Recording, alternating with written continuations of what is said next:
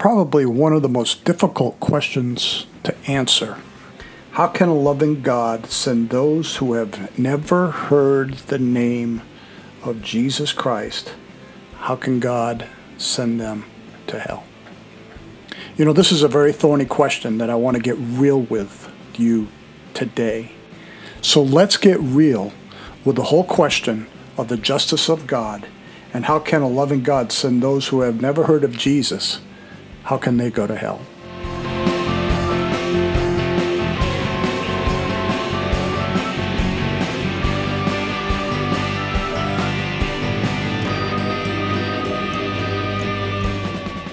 And you are listening to the Let's Get Real podcast with Rob Lundberg. Thank you for tuning in this week. I tell you, one of the thorny questions that has ever come across the apologist desk or even just even a Christian at the coffee shop whenever they're talking to a skeptic is this whole question of how can a loving God send those who have never heard the name of Jesus Christ to hell? You know, Oprah is a fan favorite going and saying that Jesus is not just the only way, but there are other ways to heaven uh, other ways to God. The problem is when you start dealing with the whole issue of whether or not Jesus told the truth. He says in John chapter 14 and verse 6, he said, I'm the way, the truth, and life, and no one comes to the Father but by me. Now, in addressing this question, let me say that this is often asked by non Christians. And there, it's asked by non Christians to well meaning Christians.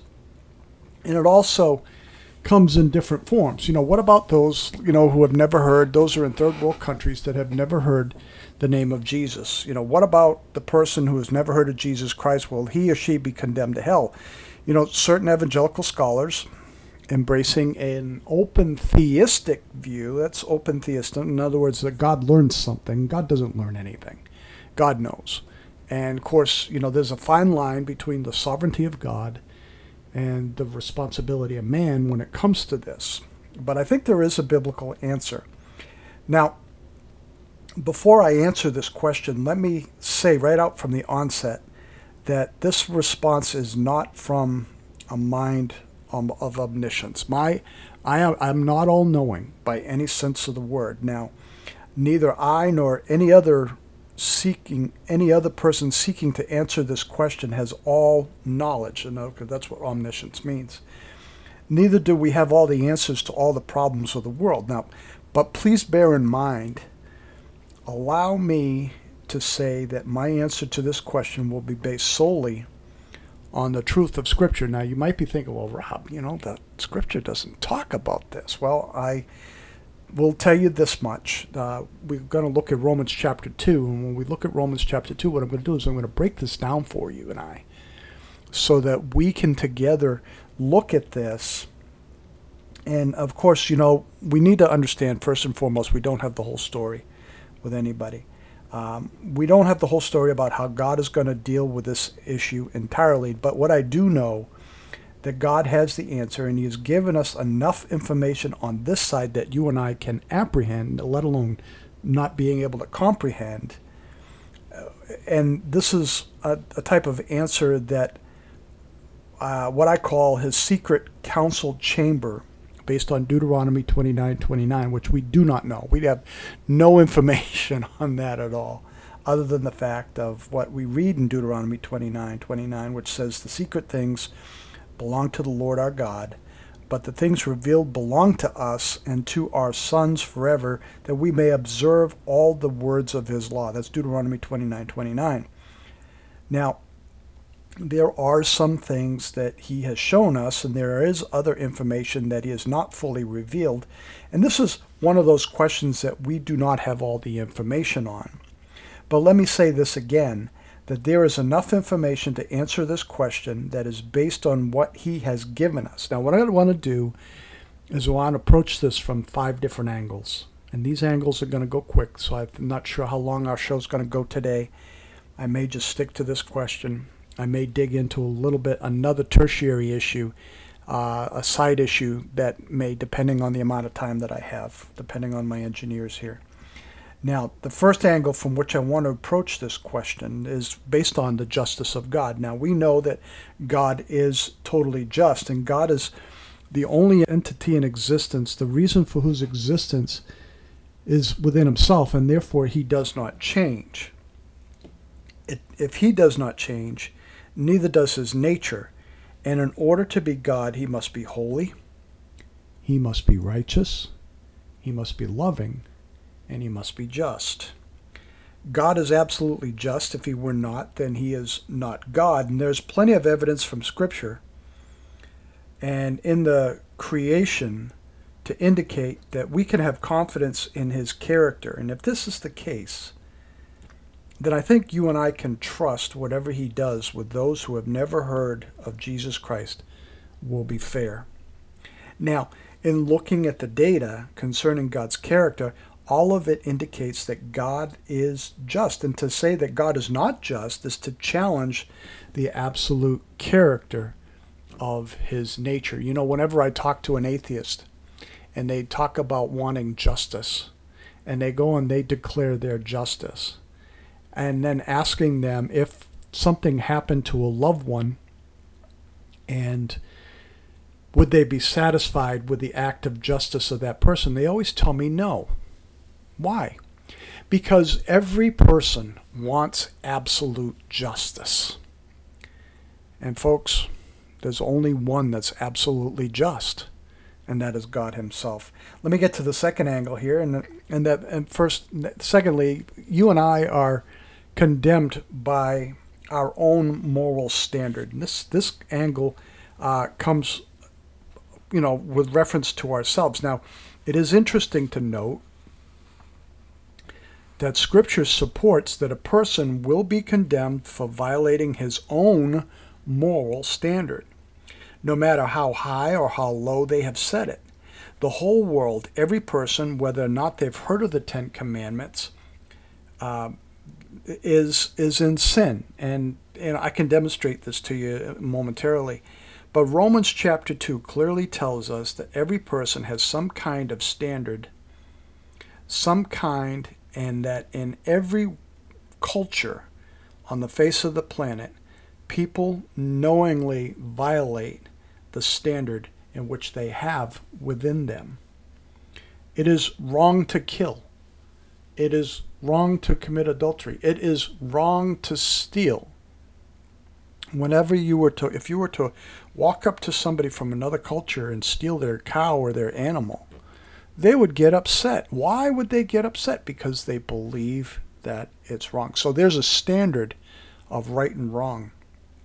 Now, having a knowledge of anthropology is very, very important, and anthropology is the study of man and humanity, and and anthropology confirms this.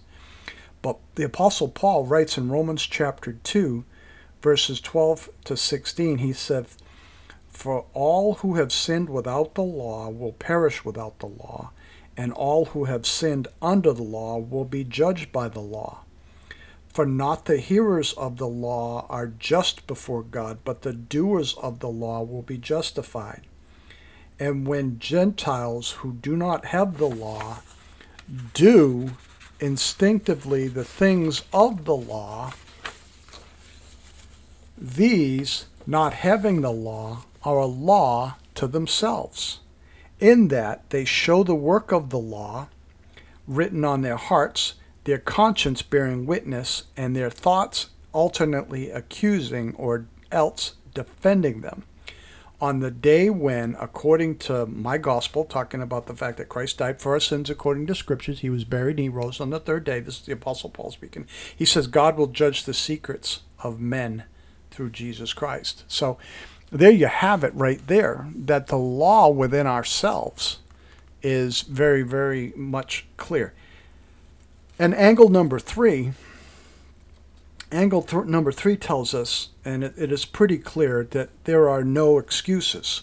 Again, Scripture indicates that every man has enough information from the creation to know, one, that God truly does exist. And this is clear from Romans chapter 1, verses 19 and 20. Why? Paul tells us that because that which is known about God is evident within them, for God made it evident to them. For since the creation of the world, his invisible attributes, his eternal power and divine nature, have been clearly seen, being understood through that what has been made so that they're without excuse. Now, the entire context of Psalm 19 also confirms this, and also when you look at Matthew chapter 7, verses 7 through 11, we see, Ask and it shall be given you, seek and you shall find, knock and it shall be opened to you. For everyone who asks receives, he who seeks finds, and to him who knocks it shall be open. For what man is there among you when his son will ask for a loaf of bread, will give him a stone? Or if he shall ask for a fish, he will not give him uh, a snake, will he? If then, you being evil, know how to give good gifts to your children, how much more shall your Father who is in heaven give what is good to those who ask him? And then in Jeremiah 29 13, we read, And you will seek me, and you will search for me with all your heart. Oh, actually, let me back backpedal here. Hold, hold on. And you will seek me, and you will find me when you search for me with all your heart. I want to make sure I put that in there because if you seek God, but we also know the Romans says Rome, men does not seek God. So this is an Old Testament context, so we have to be careful hermeneutically. But I think all of this said, we can conclude that if a person will respond to the light that has been given to them in the creation, and they are seeking truth, God will find them and God will give him or her a chance to hear the truth about Jesus Christ. Okay? So that's the first three angles. The fourth angle is the fact I, I mentioned when Jesus said, I am the way, the truth, and the life. No one comes to the Father but by me. We have that angle of Jesus being the way, the truth, and the life.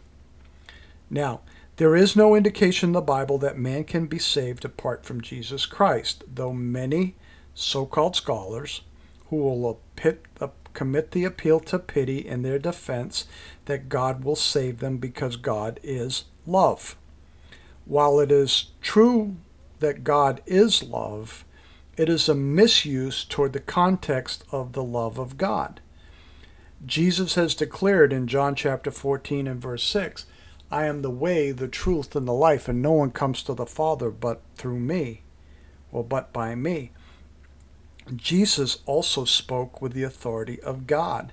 Because of who Jesus is and because of what he has done on the cross at Calvary, it is obvious that there is no other way to God. Now, there are many ways to God, but the problem is if you go through all these different doors, you're going to find out that there's only one that will allow forgiveness of sin and and and being declared righteous before God. And that is only through Jesus alone.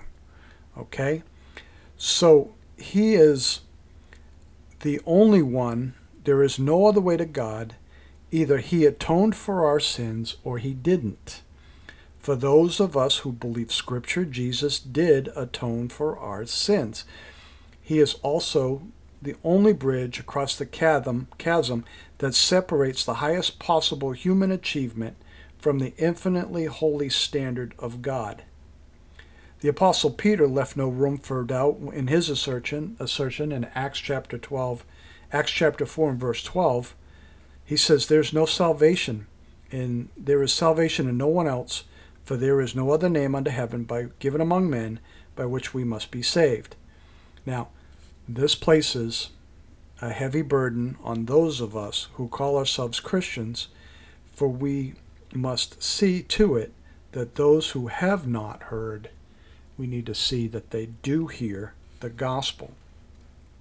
Now, before getting to uh, my fifth angle, you know, we, we take the rich young rular and the rich young ruler is discussed in, Math, in Luke, Matthew, 29, Matthew 19, verses 16 to 30, Mark 10, 17 to 31, and Luke 18, uh, verses uh, uh, 18 to 23. And of course, here you have a rich young ruler who comes to Jesus and he says, Good teacher, what must I do to inherit eternal life?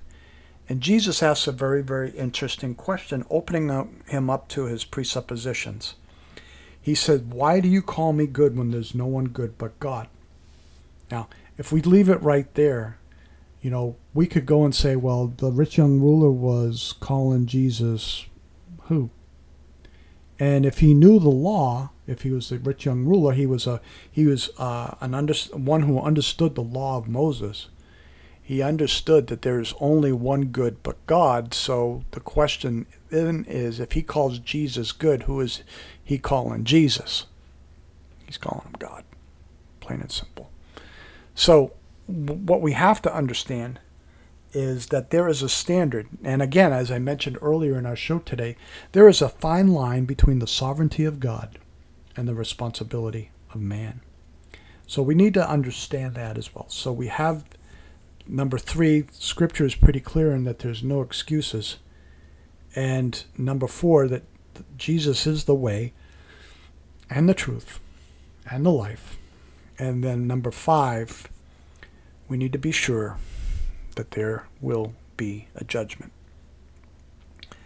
Finally, let me allow me to point out to anyone who might be asking this question that the Bible is absolutely clear when it comes to the fact that a judgment awaits an individual who has heard the gospel of Jesus.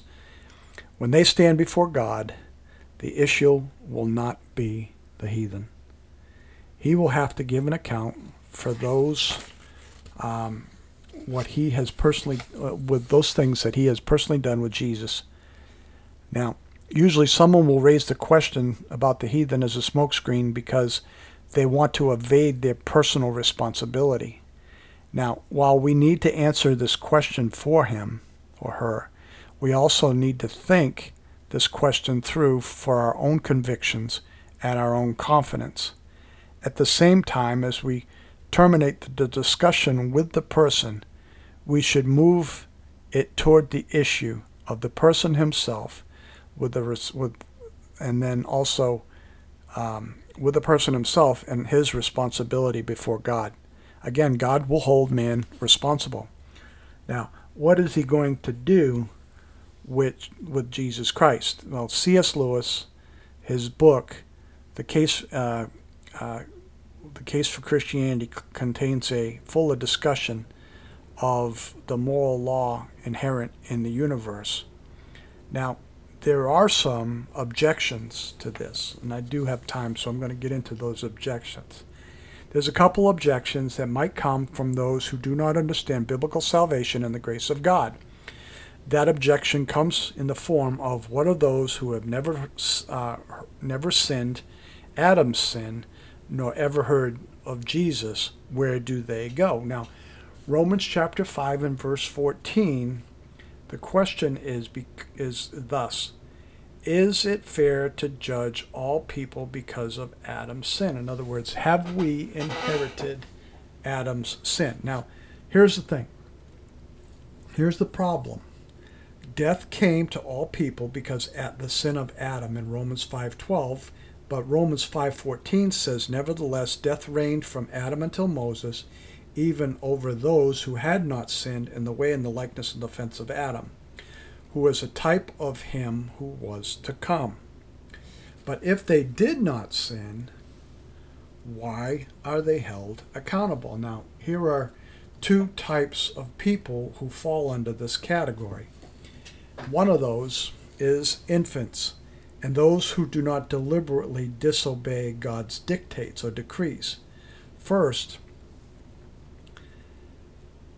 there are many Bible scholars, including myself, who believe that infants and small children who die before an age of accountability, which the scripture te- does not teach an age of accountability, but I do believe that they will go to heaven. This is based on the following verses.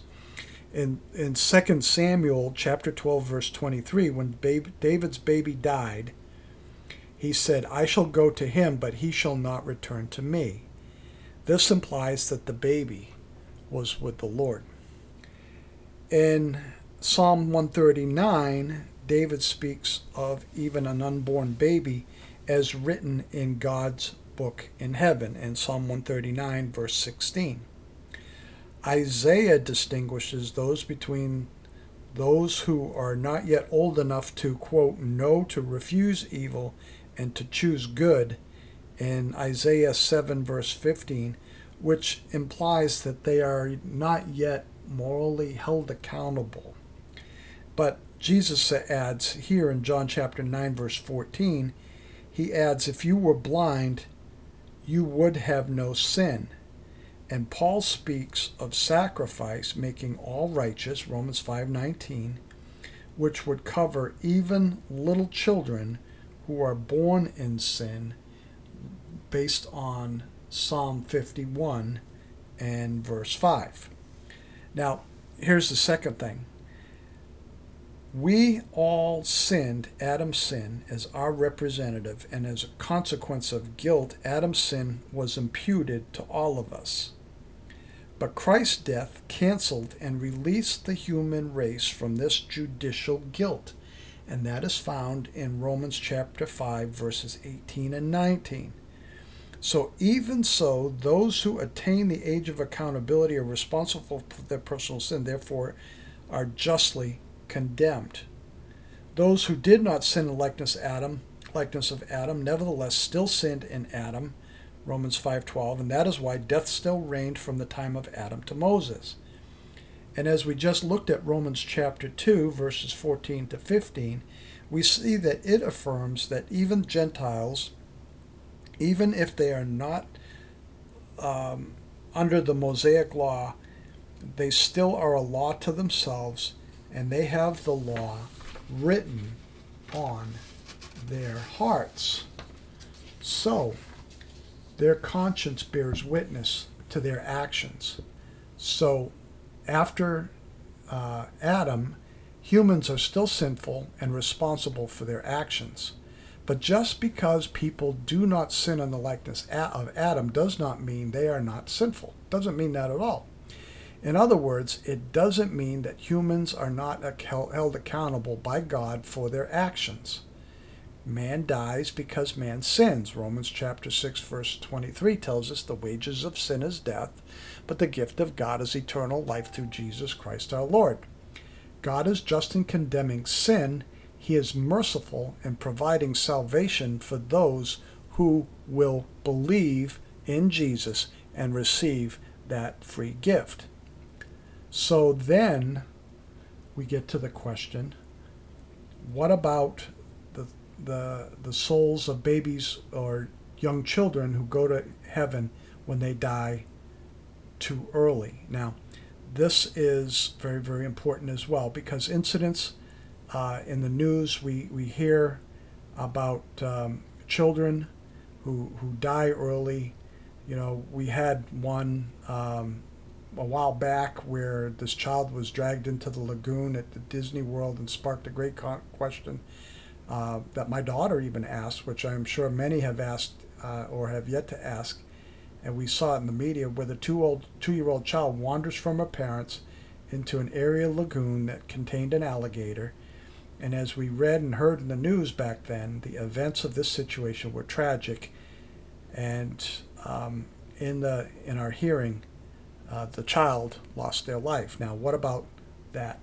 You know, when that time happened, my daughter and I were discussing this, and we were discussing this news piece, and it sparked a question in her mind: Where did that child go to heaven? You know, that's a just, absolutely just question. It's a legitimate question because everybody asked this. Now, obviously, the death of a child, or any child for that matter, is too early in our minds and in our human minds to boot because you and I are frail human beings. But let us admit the death of any child, any age, too early, let alone, folks, that is tragic. This Disney World event is truly a horrific tragedy. So, I'd like what I'd like to do here is provide what I think is a biblically based answer, despite it being a difficult and yet thorny subject, as we've dealt with this as well. Now, what I want to do is I just want to, as we close this, I want to give two biblical observations. We're coming up on that time. Now, I think there is quite a bit of evidence, both scientifically and biblically, that life begins right at the point of conception. Scripture is also clear that an unborn baby is known by the Lord even at the point at the time of conception. That's Psalm 139, verses 13 to 16. So while the Bible does not mention abortion or aborted babies, we do have two observations to help us comprehend and apprehend the answer to this thorny question whether souls of babies go to heaven. First, um, this is from the only passage in the Old Testament of the Bible where there is something very specific that is said about the death of infants. Again, we go back to David's affair with Bathsheba in, in 2 Samuel chapter 12. We know that the baby dies, and we know that David says, He can't come to me, but I can go to him. We also uh, know this as well from what I've just shared with you earlier. And then the second observation in dealing with this issue is from an unabridged is from an abridged yet systematic view of scripture that is directed toward an understanding of the character and attributes of God. We do know that a God of justice must punish sin. And the Bible teaches that the wages of sin is death, as I just mentioned, but the gift of God is eternal life through Jesus Christ our Lord. Neither an unborn child nor an infant, nor an aborted baby, has the opportunity to willfully sin. However, every child conceived bears the sin nature inherited by Adam Psalm 51 and verse 5, and is therefore subject to judgment. Now that sounds cruel, but there's a side to this. At the same time, God reveals himself as a God of goodness and mercy. Psalm 136, verse 26, and he is gracious in all his works.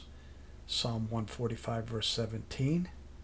And it could very well be that God, in his grace, applies the sacrifice of Christ to the unborn victims of abortion. We know Christ's blood is sufficient for such a thing. After all, Jesus died for the sins of the whole world according to 1 John chapter 2 and verse 2. So as I wrap up the show here, the Bible itself does not specifically say whether or not an unborn or young child who dies goes to heaven. Without a clear passage, I've only made speculations, and that's the only thing that we can do. We can offer only speculations. However, we do know that God's love, His goodness, and His compassion. We also know David's confidence that we would see his that he would see his child again. And equally important, we do know that Jesus invited the children to come to him. Luke chapter 18 and verse 16. So, friends, based on these sureties, I believe it is appropriate to conclude that God is just, God is loving, God will exercise his justice according to the secret counsels of him, his his counsels and of his infinite knowledge. And I also believe when it comes to the souls of children, those souls of children are in the presence of God, especially when their lives are cut short by a termination of a pregnancy. You've been listening to the Let's Get Real podcast with Rob Lundberg. We've been dealing with a thorny issue today about what happens to those who have never heard and what about children who haven't even had the chance to commit willful sin. If you do have any questions, please, please, please email us at realissueapologetics at yahoo.com. We would love to, as we like to say in our Thinklings group kick these things around with you. We can do it through email, or we can do it through Skype, or we can do it through some other medium on the internet that will allow you and I to uh, work through these things together. If you are a Bible believing Christian interested in apologetics, please feel free to check out roblundbergapologetics.com. And then we'd also love to interact with you on that. Subscribe to our uh, newsletter. We're going to be using our MailChimp newsletter uh, this coming September for those of you who have subscribed, who have listening, and who have been reading our, our posts. We are looking to uh, launch a little bit more with our YouTube channel. You can look me up at Rob Lundberg as well. Um, and it's also Let's Get Real. You can uh, look that on, Google search that, and you can find me there. Also, you can go to the top right hand page where I've got the links with the symbols for YouTube, it'll take you right there. But as you go out this week, uh, as you go out and you share with others, as some people will go out with masks and some people go out with no mask, whatever the case may be, be, be all things to all people be a person who is not allowing uh, yourself to be a stumbling block to others, but at the same time understand that um, you know you need to build up your immune system, and I'll just leave it right there. But as you do go out, uh, go out, listen to people's heart and mind. Don't use chapter and verse, even though we know that the gospel is quick and powerful. The Word of God is quick and powerful and sharper than a two-edged sword, and that the power of God of the gospel that Christ died for our sins according to the Scriptures is buried, was rose and rose on the third day. The power of the gospel has the power to uh, the, both the Jew and the Greek, the Scythian, the slave, the free, the man, the woman, the boy, the girl, and I believe in the power of the gospel. But sometimes you can't just share the gospel immediately until you start dealing with what is creating the roadblocks to them coming to the gospel. So as you go out this week, be his ambassador. Keep the gospel in focus. But as you do, go out and give them heaven. And we'll be back with you next week. Lord bless.